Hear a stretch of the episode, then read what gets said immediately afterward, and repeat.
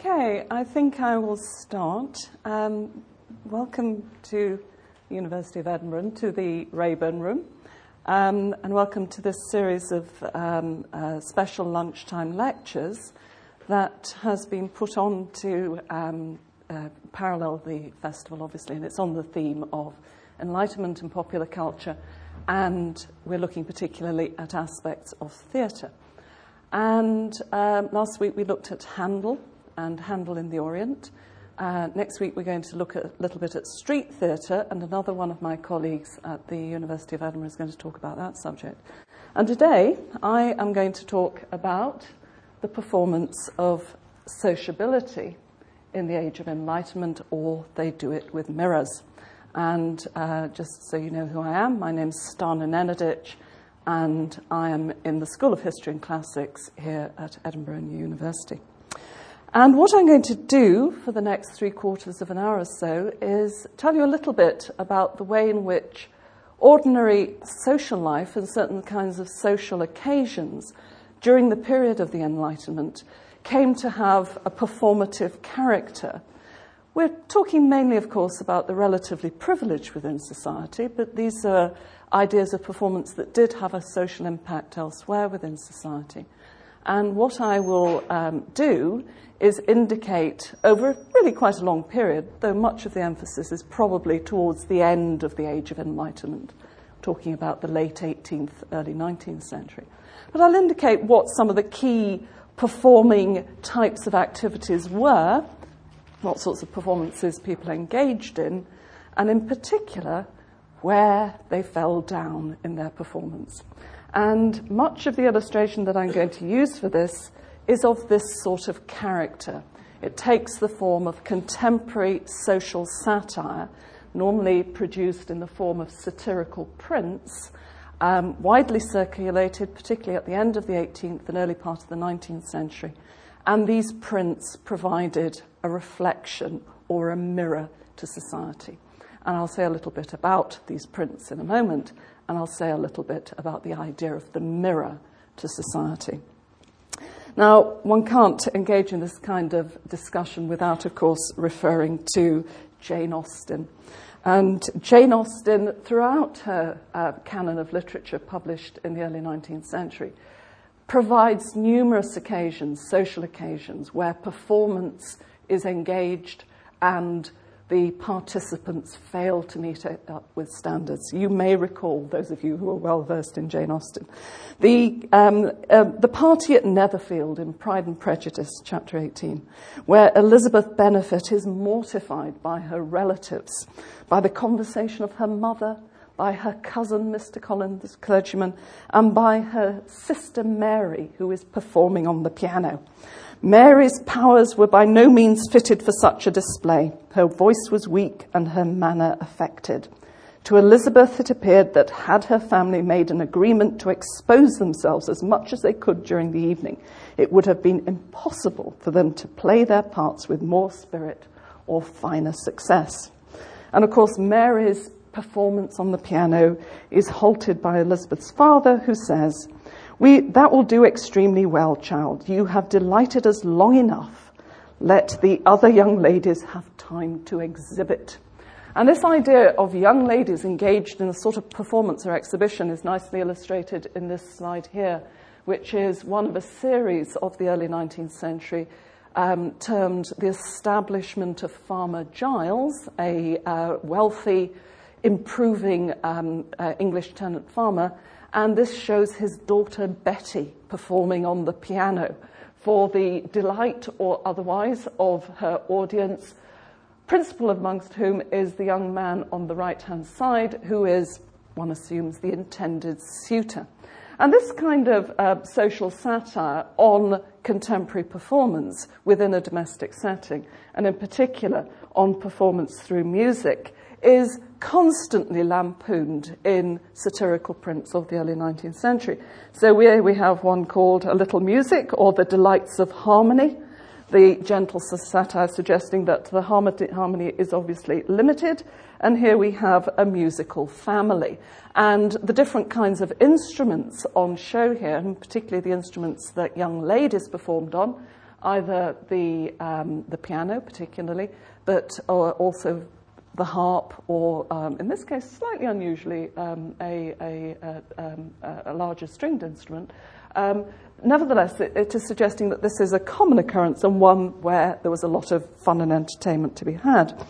Now, of course, Jane Austen provides us with many occasions, different sorts of performance undertaken by yeah, pre- predominantly young women, but it's also something that men are expected to participate in. We all know that Mr. Darcy's performance at the first ball that he attends um, in Pride and Prejudice falls far short of what is expected because he will not dance, and this generates negative comment amongst those who attend.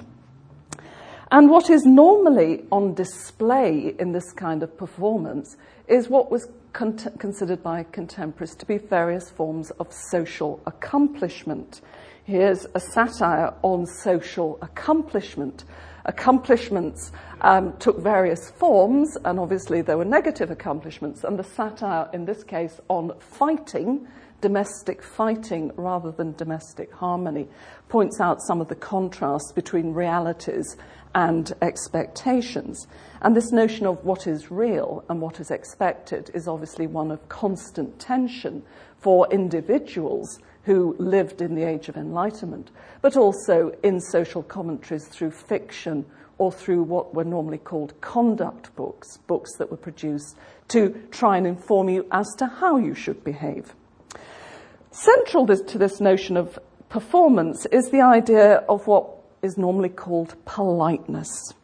And politeness is a complex, quite slippery idea to, to grasp in the 18th century. And inevitably, these were ideas about behavior and relationships that were constantly shifting through time. So, getting the rules right was always something that you had to be aware of, and there was a shift through time. But here's an image from um, the 1770s. It's called the polite macaroni. Macaroni is a type of young man dressed in a particular way that evokes the style of Italy, and here he is engaging in a certain type of politeness vis a vis the young lady in his life. He's purchasing flowers to give to her, and all sorts of messages about demeanor, about the uses of the body, about ways of interacting, about what you say and what you don't say are contained within this notion of politeness. And politeness is seen as for the good of society. So it's a kind of moral quality as well as a social quality that is for the good of society. And politeness and the performance of certain kinds of manners and certain kinds of accomplishments within the broader stage of politeness obviously operated in public and ideally also in your private life. And there were certain set occasions when these kinds of performances took place. Here, for instance, is one of the occasions or one of the venues where such a performance would take place. This, of course, is the Assembly Room, and in this particular instance, this is the Edinburgh Assembly Room, um, a, a, a recent photograph. But it shows much of the essence of what such a room would comprise, and in such a room, all sorts of complex social events would take place in the 18th and early 19th century. There would be dancing, obviously. There would be conversation. There would be promenading walking up and down and engaging in a certain kind of physical use of the body through walking. There would be consumption of food and drink in certain limited forms. There would be card playing. And the different participants in an assembly, mm, the way we see it today doesn't necessarily grasp how it might have been in the 18th or early 19th century, but of course, this sort of social venue was also commonly satirized. And here you have uh, an image showing, well, there's two things going on here. One is the comedy in the foreground, but it's a nice suggestion in the background of what an assembly was about in the early part of the 19th century. Dancing on the left hand side, musical performance uh, by paid musicians, of course, in the gallery, and then tea and card playing in the room to the right. And the satire here is rules for a warm weather ball, uh, ball and here you have a rather large lady um, talking about whether she should dance or whether she should play cards. And the satire is partly about her costume, but also about physical size. And part of the issue of performance and politeness by the time you get to the late 18th century is very much about the physical body and the suitability or otherwise for certain kinds of performance of certain types of physical body. Uh, going back to the original print that I showed you of Betty, the farmer's daughter, playing the piano. Well, the simple fact is, in the messages of the 18th century, early 19th century, Betty is well suited to the farmyard, to milking cows, but not necessarily to the drawing room and playing the piano.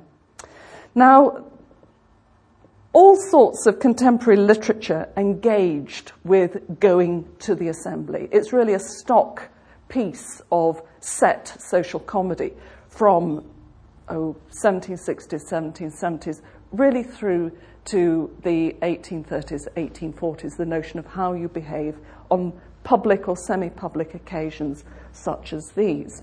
And central to the social comedy about attending such events, as represented in, um, in comic literature, is the whole notion of the rules of engagement, if you like. And I suppose one of the best evocations of this is in some of the early female comic literature, such as that penned by um, Fanny Burney. Evelina, for instance, very, very popular novel of 1778, which is concerned with the young, innocent girl entering society and encountering various social events and negotiating her way through them, and ends with a, a moral resolution of her life, but also an indication of a kind of series of engagements that allow her to learn uh, the, the art of society. Evelina at first appearance upon the great and busy stage of life, as described by Fanny Burney, goes to many social occasions, uh, including a ball. And Evelina is constantly monitoring herself in these social occasions. So she says, I was shocked to find how silly, how childish a part I acted at her first ball. And later she says, a confused idea now for the first time entered my head of something I had heard of the rules of assembly. But I'd never been at one before. I've only danced at school. And so giddy and unheedless was I that not once did I consider the impropriety of refusing one partner and afterwards accepting another. So, in fact, she does have rather a garbled idea about the rules of an assembly. But the purpose of the literature, of the fiction, is to show these kinds of problems in action, to make social comedy out of them, and to inform the readers as a form of conduct book in the way that more mainstream, just um, um, non, non-fictional conduct books do the same. So dancing and the kinds of activities that go alongside dancing were performed in assembly rooms, they were performed in venues like this, or in some of the buildings in venues like this. This is um, one of the um, pleasure gardens in London. Many of these, of course, more developed in um, the capital city than elsewhere. But in a pleasure garden like this, you would have promenading. This is an image from the um, 1740s. You would have promenading, you would have music, you would have tea, you would have dances as well. And negotiating the rules of these kinds of venues, very important. Learning to dance was a requirement of polite society. So, inevitably, learning how to dance was represented in the print satire of the day. Here you have um, a fairly gentle comedy from um, round about uh, oh, 1790 or thereabouts, a dancing master's ball. So for young youngsters, boys and girls would learn to dance in this sort of way. Parents and um, other adults observe the occasion. Note in the background there is a very prominently placed mirror, and I'll come back to mirrors, as there have been in many of these uh, prints as we've gone along. But not only children, of course, many adults were taught how to dance. They perhaps missed the opportunity when they were younger, or they were people who were rising into particular positions within society. And adult dancing, and uh, here we have a dance, uh, dancing academy for adults, quite um, uh, brutally satirized in many instances, and you have um, men dancing with one another within the background there, um, someone has been taught how to stand properly And obviously, again, physical attributes are brought into question. In the back, there is, um, on the back wall, there is an image of the ideal dancer and an ideal position rather than a mirror. And here is what I always think is a rather cruel satire um, from the 1770s on boarding school education, which shows um, two young ladies being taught by a French dancing master, and often in the idea of social performance, the evocation of French manners or French politeness, and the criticism of these as far too elaborate and immoral for the British taste. Uh, that's being represented here. And you would often find in these kinds of images, as in the foreground on the left, animals being represented as somehow um, providing a mirror to the individuals engaged in performance. And obviously, the kind of street aspect of performing animals the subject of the lecture next week is about street performance. Um, uh, performing animals in streets as a sort of mirror to polite performance, and then the French aspects of this, which are often then um, embellished with notions of sexuality and immorality, means that this whole notion of performing through dance was a very delicate balance that contemporaries had to achieve. And again, in the background, there is a mirror. This is the kind of costume in the 1770s that uh, a young woman might wear to attend such an occasion. And I'll show you one or two um, costumes as we go along. An elaborate ball dress. Um, this is the sort of costume you might also wear in the theatre if you attended the theatre. Um, that's a, um, an item in the Victoria and Albert Museum. But throughout all of this, one of the issues that I've stressed is the notion of monitoring yourself and devices such as contemporary social satire through prints or through literature acting as a kind of mirror into which you look, see aspects of yourself which you then bring back into yourself in order to improve your behavior or in order to engage in a certain kind of social behavior. And it's worth saying that the mirror both in the reality of mirrors, and this is a mirror, a very elaborate mirror and chimneypiece in the Victoria and Albert Museum, which is from a London um, drawing room from the 1720s, a drawing room um, uh, and a house that had belonged to a local clergyman in London. This idea of the mirror as a real kind of object that reflects your social behavior is, of course, a very powerful reality in the 18th century. It's a powerful reality in interiors. So we've been looking at certain prints that have mirrors in them. And it was um, an age when there was a very, very considerable production of mirrors for interiors. The technology of making glass developed in the 18th century. Um, the idea of using uh, reflective surfaces to enhance the light in a room, so it is adding to real enlightenment but also the notion of a mirror in which you observe your own behavior, so that mirrors over a chimney piece were often paralleled by portraits or other kinds of social images over a chimney piece. And in looking at both of them, you are seeing aspects of yourself. And of course, the notion of the mirror is very topical. I mean, there is a, a vast um, Enlightenment theory behind this. Um, uh, many writers within the Enlightenment spoke about the mirror to society, or the notion of inspecting or spectating within society and yourself, or observing society. These sort of interactive ideas of observation, spectating, the mirror are obviously then contained within contemporary literature, particularly newspapers and journal publications, and survive through to the present. So it's a very powerful um, kind of um, concept within Enlightenment thought as it is popularized and then made available to a wider public. And in many ways, the satirical prints that I've been showing are also part of the notion of the mirror to society. This, for instance, is a very nice print, and it's one of many of this genre. what it shows is an image of a caricature shop, early, um, I think the date's 1801 on this. Um, and what you have here is a shop. This is what these print seller shops would have looked like. Um, have various prints on display in the window. So this is what you would have seen if you wanted to buy a print or laugh at a print. They're not just funny prints, some of them are very serious. Um, got at the bottom what might be a slightly salacious print.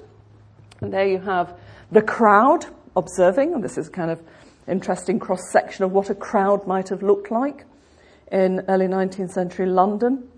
Most of these were produced in London.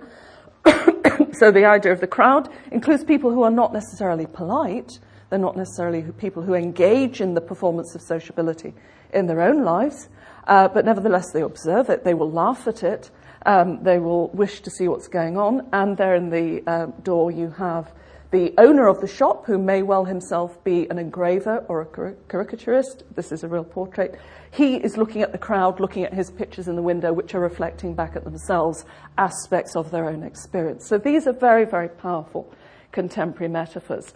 And here, just to reinforce the idea of the mirror and music and the notion of ideal behavior, again, an early 19th century print called Harmony Before Matrimony, and needless to say, the series, because these were often produced in series, um, is one that goes on to suggest that after matrimony, harmony goes out of the window. So, dancing and music, very, very important areas of social performance, and they evolve through time in really quite distinct um, ways. Another aspect of social performance on which there is a vast emphasis is the whole business of taking tea. Taking tea, which may take place in a room such as this, and this is a, a, a nice um, contemporary uh, uh, room that exists here in Edinburgh. It's in um, Gladstone's land. It's a 17th century building um, represented here as it would have appeared in the early part of the 18th century.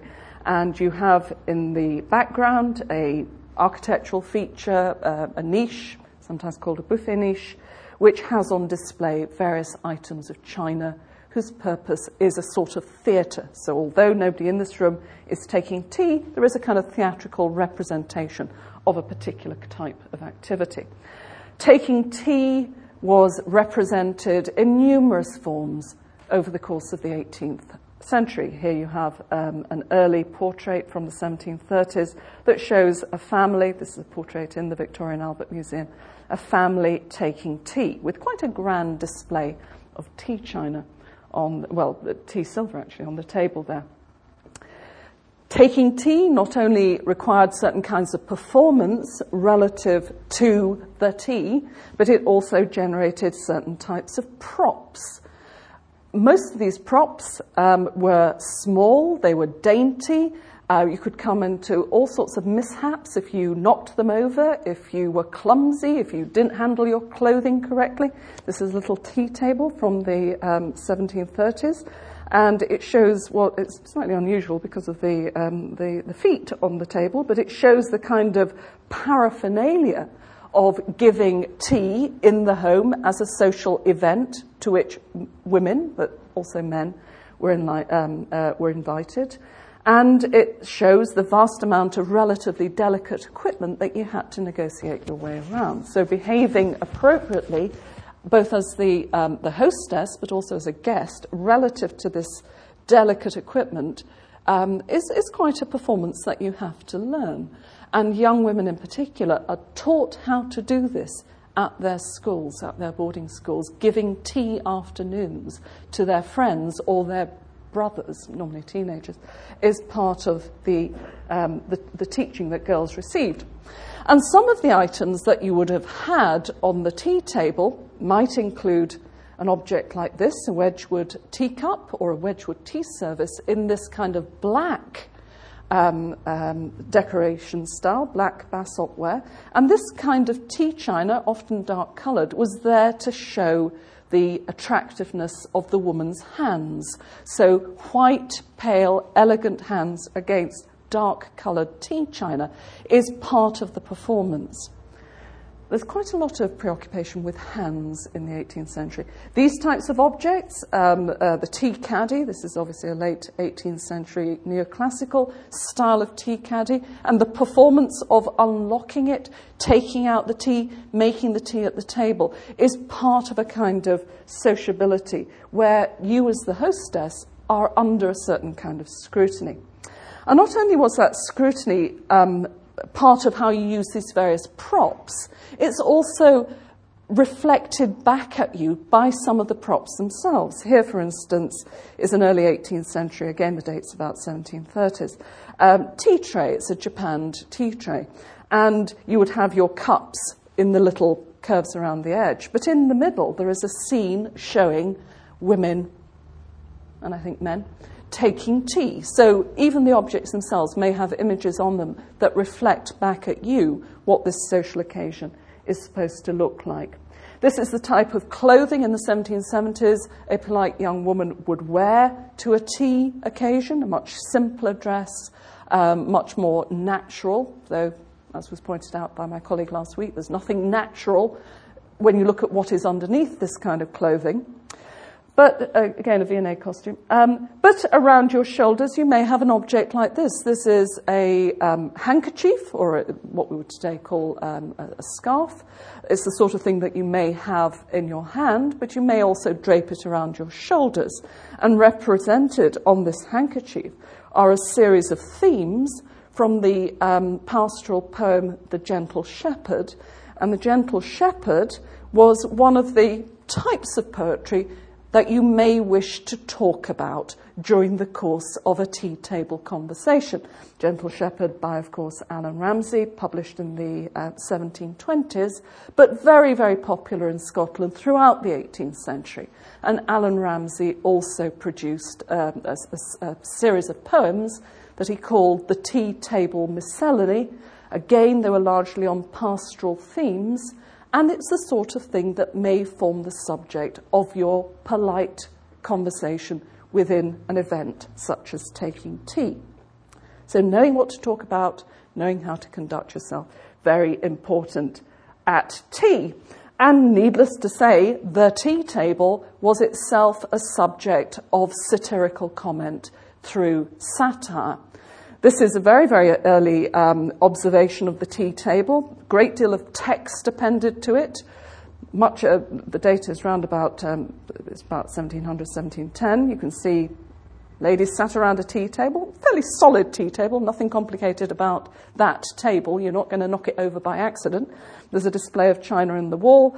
There's a mirror, and there are various men looking the, at the window, concerned about the gossip and the idleness of these women.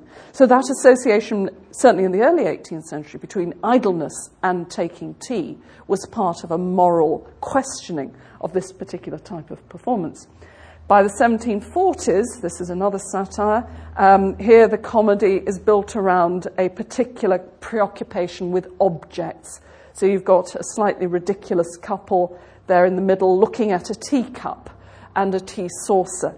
And um, there are various images on uh, the walls that suggest their um, ridiculous preoccupation with clothing. There is um, um, an animal in the foreground, a, a, sort of performing monkey, and there is a, a child, a black child, um, uh, who many black children were um, used as servants. But again, this notion of, of, of um, uh, consumption and luxury and a kind of ri- ridiculousness.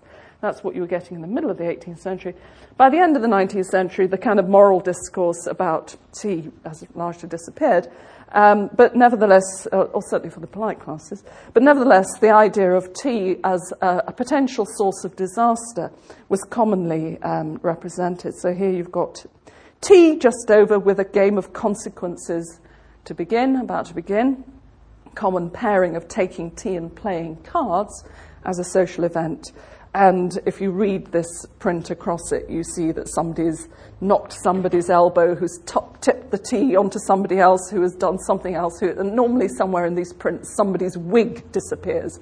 And losing your wig for a man is the sort of ul- ultimate failure in terms of social performance. And there are loads and loads of these. It's a very, very popular genre. Um, here's taking tea in a tea gardens, young man with a kettle seems to be flirting with another young man, possibly, and kettle ends up over old man's foot. And here is one of my favourite the tea party, or English manners and French politeness. And uh, the joke here, which is actually d- explained quite um, uh, in detail in the text below, uh, the joke is that in English custom, um, if you put your teaspoon on the saucer, the hostess takes it as the message that you want another cup of tea. But this is not the convention in France. So this uh, French gentleman has kept putting his teaspoon on the saucer. His hostess has filled up the cup. He feels obliged to drink it, and I think he's drunk 17 cups of tea. And, um, as it were, human nature has taken over, and he's being asked to be excused. So a little bit of um, poking uh, fun at the, the idea of the rules being somewhat variable. So, tea drinking, very, very quintessentially female type of activity, but this notion of uh, performance is not just to do with women, of course, it is also to do with men. Um, if the, the, the, the, social occasion of taking tea is the main set piece for women, the social occasion for men, where they engage in certain kinds of performance, is without doubt dinner. Um, everybody more or less has dinner, but not everybody is expected to perform at dinners. And of course, there is a convention uh, within elite society in the 18th century that at a certain point in the meal, which may well be signalled by quite elaborate performances with dishes on the table and tablecloths being new, uh, removed as each course goes through and servants behaving in certain ways. But at a certain point, there is a signal that the ladies present withdraw to leave men behind. Now, there is quite a lot of social commentary and satire on dining. Um, here's one uh, from the oh, 1740s or 50s.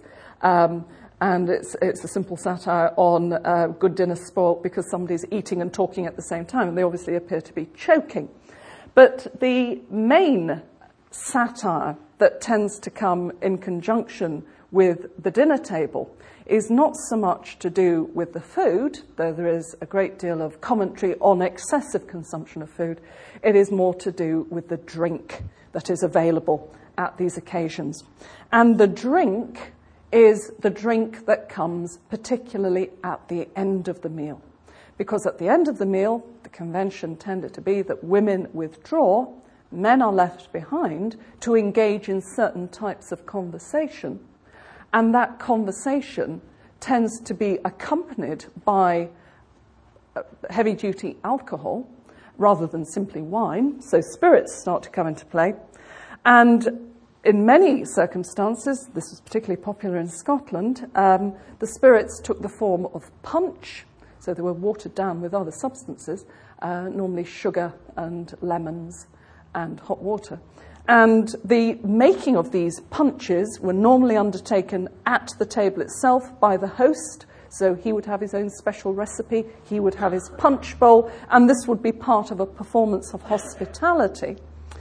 And needless to say, many punch bowls were highly decorated, prized um, items, and this particular punch bowl does in fact show this is from the this is uh, uh, an English produced English produced but decorated in Holland and was given as a wedding present in Holland uh, from the 1750s.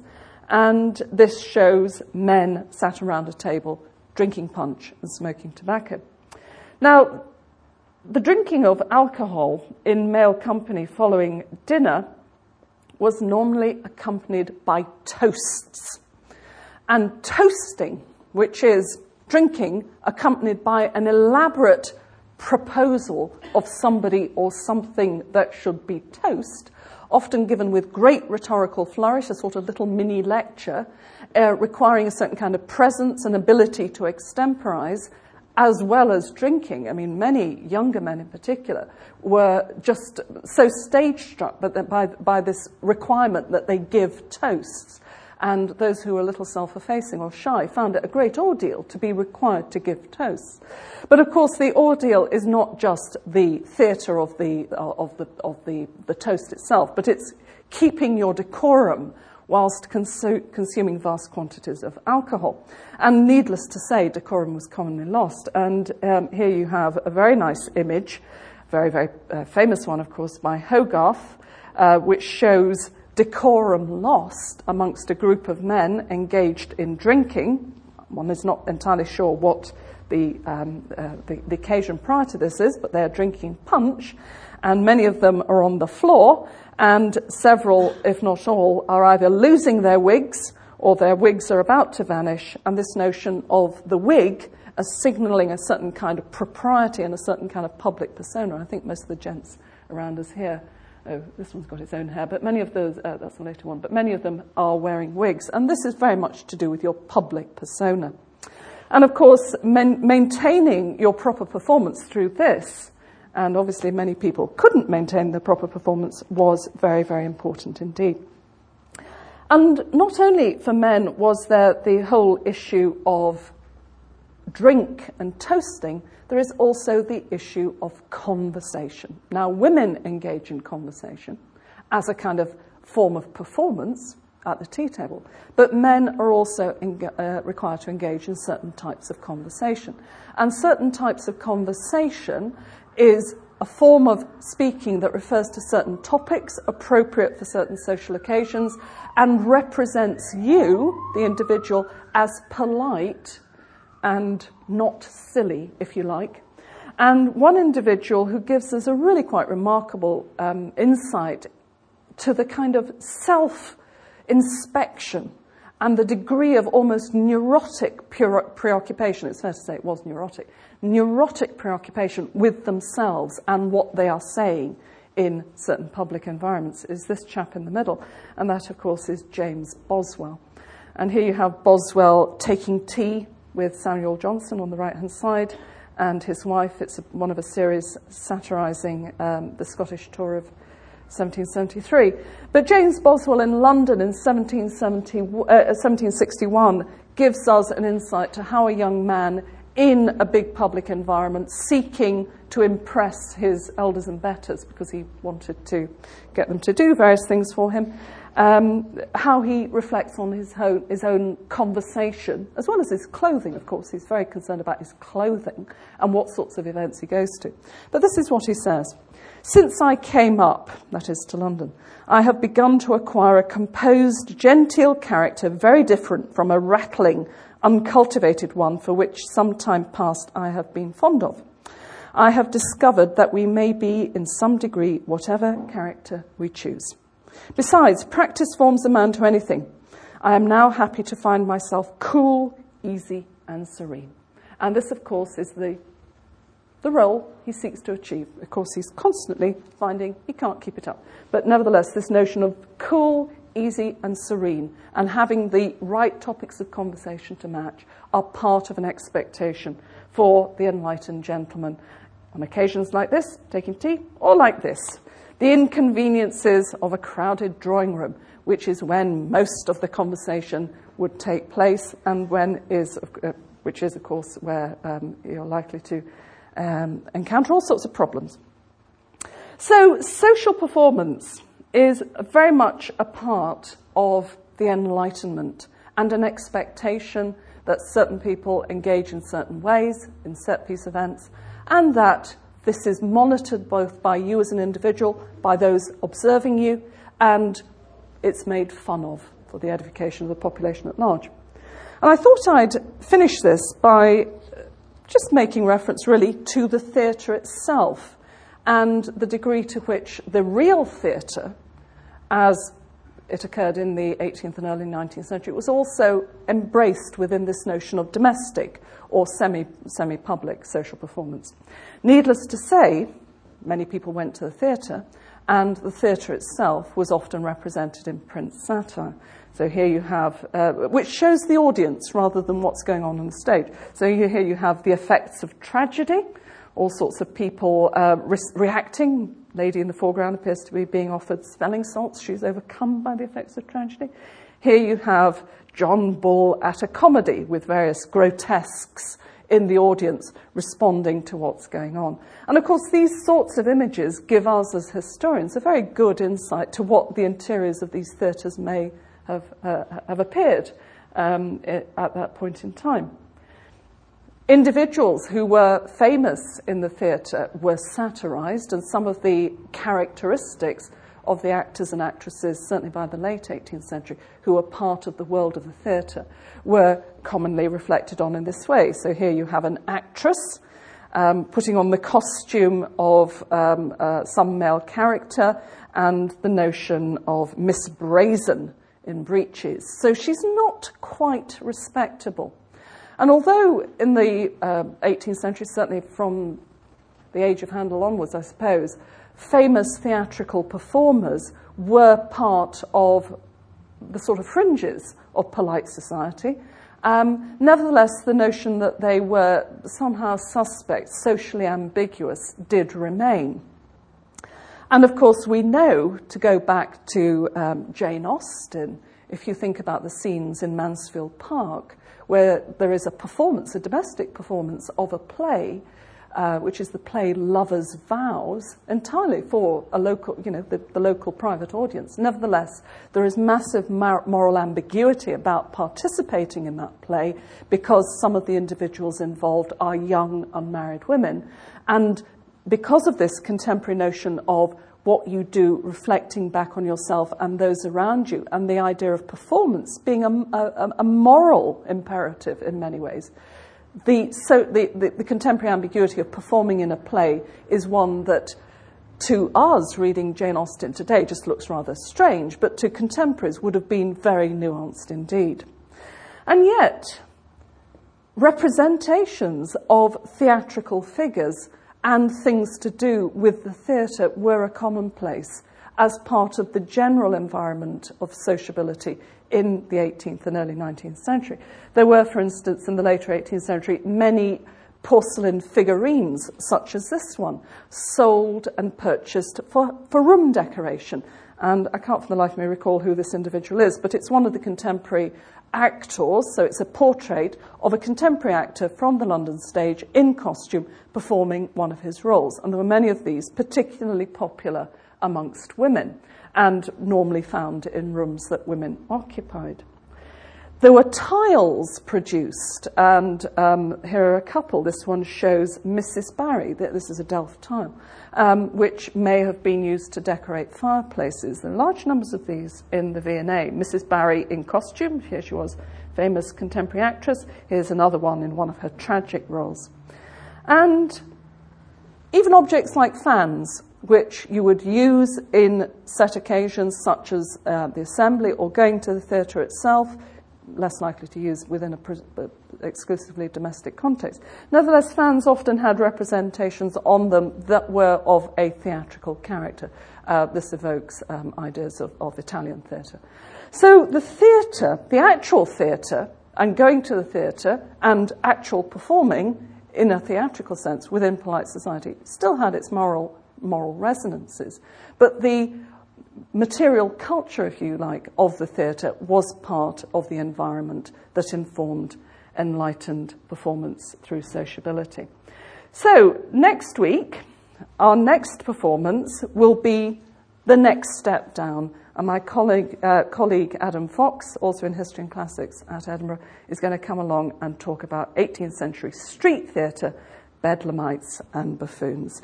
We have about a quarter of an hour, so if anybody wishes to ask me questions, I am very happy to answer them. But could I ask you to do so through this microphone that's coming around because all of this is being recorded? Um, thank you.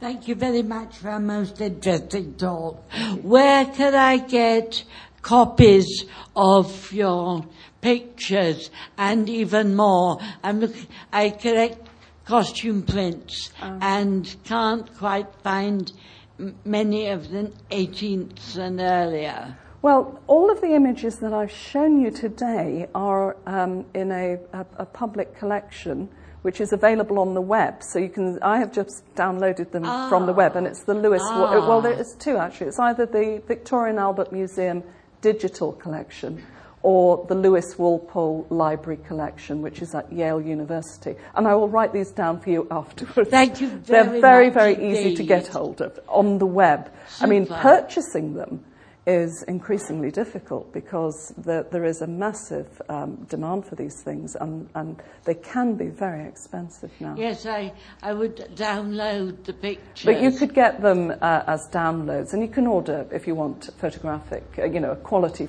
photograph. You can certainly Yes. get those quite easily. Yeah. So I, I will Thank give you. Thank you very much. You're very welcome. Put them links from the website. Yes, yes. Uh, uh, no, they're fantastic resources, these, and they're all available on the web. Who Who is Fores, F-O-R-E-S, who uh, produced these um, uh, and these um, extraordinary pictures of fat people and so on in the early years? Well, I'm, F-O-R-E-S. I'm sure he's just one of the uh, uh, caricature artists. There were very many of these, and they tended to have their own. I mean, they, they tended to work within particular sort of set, set genres. Some of them had their own particular takes, but there were large numbers of these individuals. So I don't particularly know this individual, but uh, some of them are a little bit obscure actually. Um, we're not talking about high art necessarily, but obviously very, very powerful popular art. Though, if you want to see more, go to the source that I've just referred to to this lady because uh, they are fantastically entertaining. This is how I while away my dreary hours in the office if I want to entertain myself because they're, they're, they're really good fun.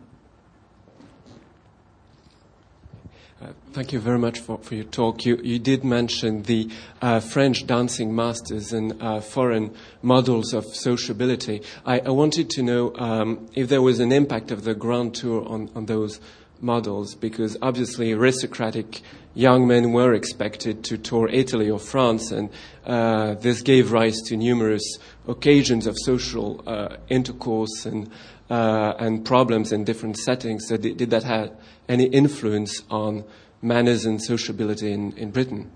Well, it, it clearly did. Um, and of course, the, the whole, I mean, there is a massive preoccupation in the 1770s, early 1780s with what is called the macaroni. And the macaroni, we, we saw uh, some of them are quite vicious prints, vicious representations of the, of the body. Um, the macaroni is the young man who has been on the grand tour. So he's been to Italy, so he's like a macaroni. Um, now, many men, and there were also female versions of the macaroni, but they had not necessarily themselves been to Italy.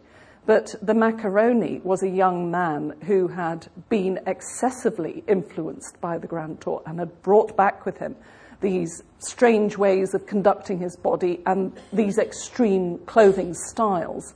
Um, and there were all sorts of things in the 18th century that evoked the Grand Tour or evoked foreign courts, which normally meant Catholic courts. And some of them seem really quite innocent today, but um, if you went out in public with red heels on your shoes as a young man, then eyebrows would certainly be raised because the red heeled shoe, certainly the first half of the 18th century, is the sign of the foreign court and is a sign that your politeness is of a morally suspect character. So the art of the Grand Tour is to go on the Grand Tour, absorb all the things that you need to absorb, including certain kinds of manners and certain kinds of um, language skills and knowledge. But when you co- and also, you know, meeting the right sorts of people and encountering the right sorts of artists and all the rest of it. But when you came back to Britain, you had to behave like a British gentleman. The, You have to forget. You Um, have to forget some you of have the to manners. filter it. You have to filter it. filter it. I mean, you have you don't forget it because you know it when you see it, and you know it's not British. Um, I should say the term that was normally used was English because this is a very English preoccupation. Um, the, the dancing masters, of course, are not men who've been on the Grand Tour. They are they are servants. They are people who work for a living, and the fact that they are French means that they have the most elevated notions of dancing. But it has to be filtered through British common sense.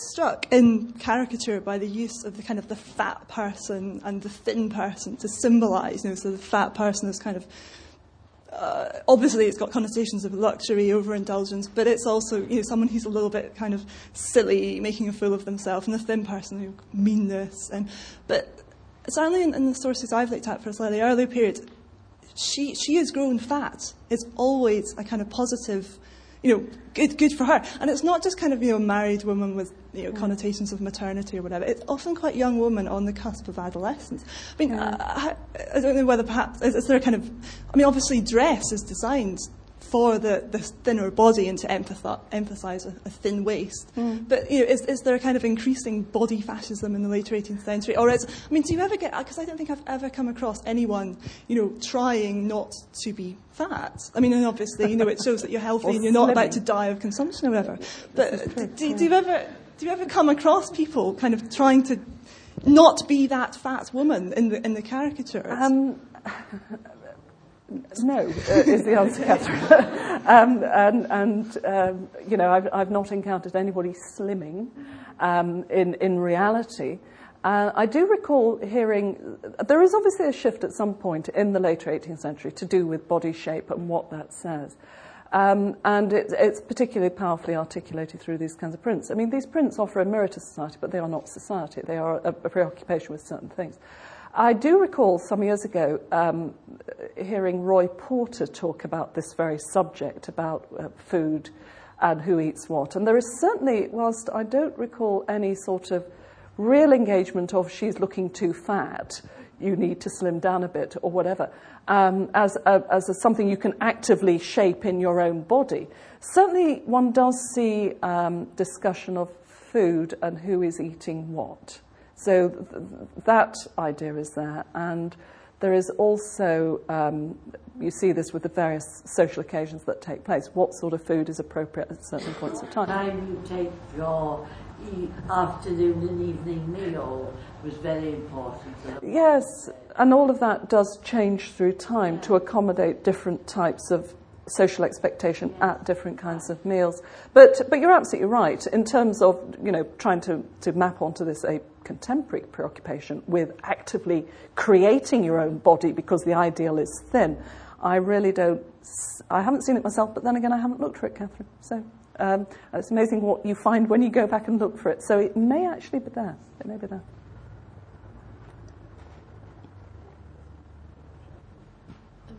You mentioned women taking tea and then men having drinks at the end of a meal when the women had withdrawn, but was there an acceptable time for women to drink alcohol and how much could they acceptably drink? Because presumably it did affect their behaviour as well. Oh, yes. Um, well, the whole, the whole, thing about women drinking alcohol is, um, uh, and yes, it does affect, affect their behaviour. Um, I mean, there was a massive preoccupation about this in the mid 18th, uh, well, sort of early mid 18th century, with the, as, as a popular phenomenon to do with gin drinking.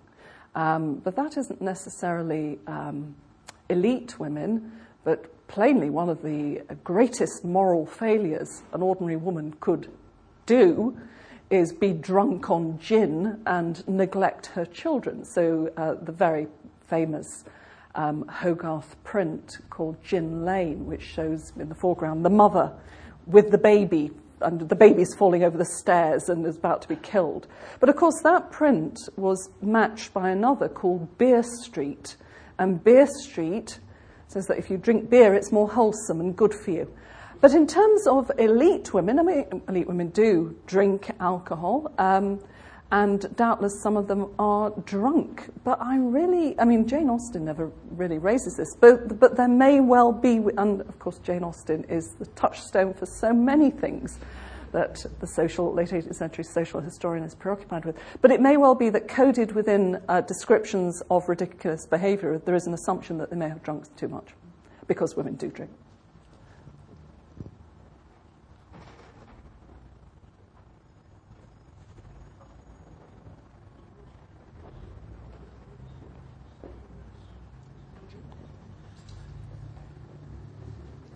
You didn't mention uh, religion taking any part in the social behaviour of the during your lecture, and I was wondering whether this was separated from the social side and kept in a separate box, or whether it was you know, integral to their social behaviour as they performed during their daily lives. Um, well, it is very interesting that you say this because um, one of the people sitting at the back is uh, uh, one of my uh, doctoral students, and we have been having this very conversation in recent times. Um, I mean, obviously, going to church, spiritual life is separate from, um, you know, one's, as it were, secular social life. And most people in the 18th century, to a greater or lesser extent, appear to have had a spiritual life. Most people from this level of society went to church, not necessarily on a regular basis, or not necessarily weekly, but they certainly went to church. And the act of going to church is part of a spiritual observation, but it's also a social occasion where you would expect to do certain things. I mean, certainly in the church in the 18th century, there are, certainly in Scotland, which is probably what I know better than um, England, there, there are concerns with aspects of display in church, and in Scotland, the notion of a, a Calvinist church as modest, not to do with you know to do with the inner world, not to do with the outer. I mean, the big thing that causes tremendous controversy in 18th century Scotland in rural churches is when lairds stop wanting to sit within the congregation and start to construct what is normally called the laird's loft. And the laird's loft is an elevated pew where they are removed from the ordinary people and on show so that they and their friends would sit in the laird's loft, they would be above the masses, the, there is a theatrical dimension to it, and this was bitterly, bitterly resented. Um, uh, but that's a complex issue. It's, it's partly to do with a sense of social distance. It's to do with wanting to be, wanting to come and go without having to go through the throng.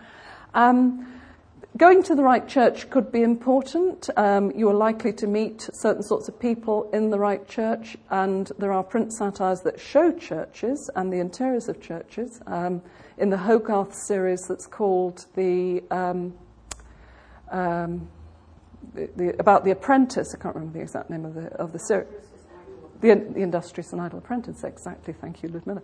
Um, one of the early scenes shows him going to church. So it's the interior of a big London church, and he is engaged in his devotions, sat in one of the London pews. Um, and there may be others here who know a great deal more about that myself than me, but um, I'm not aware of it as being so much a central part of this kind of social performance. I think we probably take one more question in order to finish in a timely way. Uh, just a quick one. Could you say something about the social origins of the satirists? I know it's hard to generalise, but whether they were part of that polite society to, to no. have access to it and therefore criticise, or whether they come from a lower. Uh, I mean, they, they, they tend to come from a, um, a lower uh, level of that society. I mean, they, they were often was often a part of the, um, the, the kind of range of professional artists. Um, they were often, uh, if they were very skilled engravers, involved in engraving um, other kinds of art that was being produced for a popular market. Um, they, uh, I mean, I, I to tell you the truth, Francis, I don't know a great deal about their actual social origins in terms of where they came from, but I suspect of the few that I do know from, know of, they may well have been from skilled working class backgrounds and simply had uh, a bit of a talent for um, mimicking and, and comic work, and certainly there are some Scottish cases, late 18th century cases like that. Uh, they may well have been hack painters of one sort or another. And of course, the art world is a very complex, the commercial art world is a very complex uh, world that goes from high art at one end through all sorts of other forms of repro- reproduction down to very low art at the other. And many of them will have done lots of different things. I mean, famous individuals like um, Hogarth painted portraits and was quite a solid middling member of London society in his day. Um, doubtless he personally engaged in certain kinds of polite activity within his own personal life, but he was not a member of elite society. Okay. Uh, well, I am both my own compare and the performer. Um, so I, um, it is half past, uh, not half past two, half past one, and this is an hour long uh, event. So ne- uh, next time, um, it's gone off the screen, um, my colleague Adam Fox talking about street theatre. Thank you very much indeed for coming.